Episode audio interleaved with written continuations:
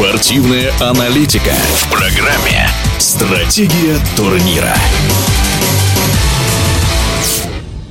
Клуб НХЛ Калгари продлил контракт с Джонатаном Юбердо на 8 лет. Средняя зарплата 29-летнего игрока составит 10,5 миллионов долларов. В минувшем сезоне за Флориду Пантерс Юбердо набрал 115 очков в 80 матчах регулярного чемпионата, разделив второе место в гонке бомбардиров. О крупном контракте канадца в эфире спортивного радиодвижения бывший хоккеист клубов КХЛ Максим Рыбин.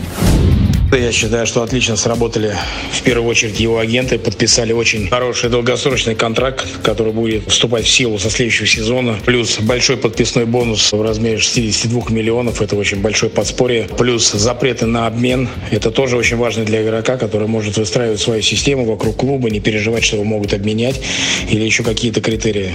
Поэтому только, как говорится, мои поздравления и теперь дерзать.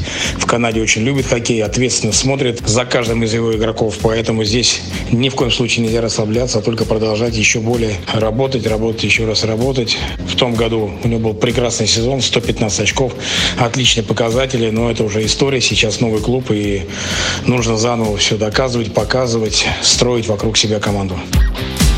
Игровые показатели, безусловно, конечно, впечатляют. Отличный плеймейкер. 80 передач за сезон – это отличный показатель. К тому же добавим еще 30 голов. Но если было бы голов на 10-15 побольше, наверное, это вообще было бы просто супер. Поэтому здесь вопросов нет. Это топовый игрок, который усилит команду на долгие годы.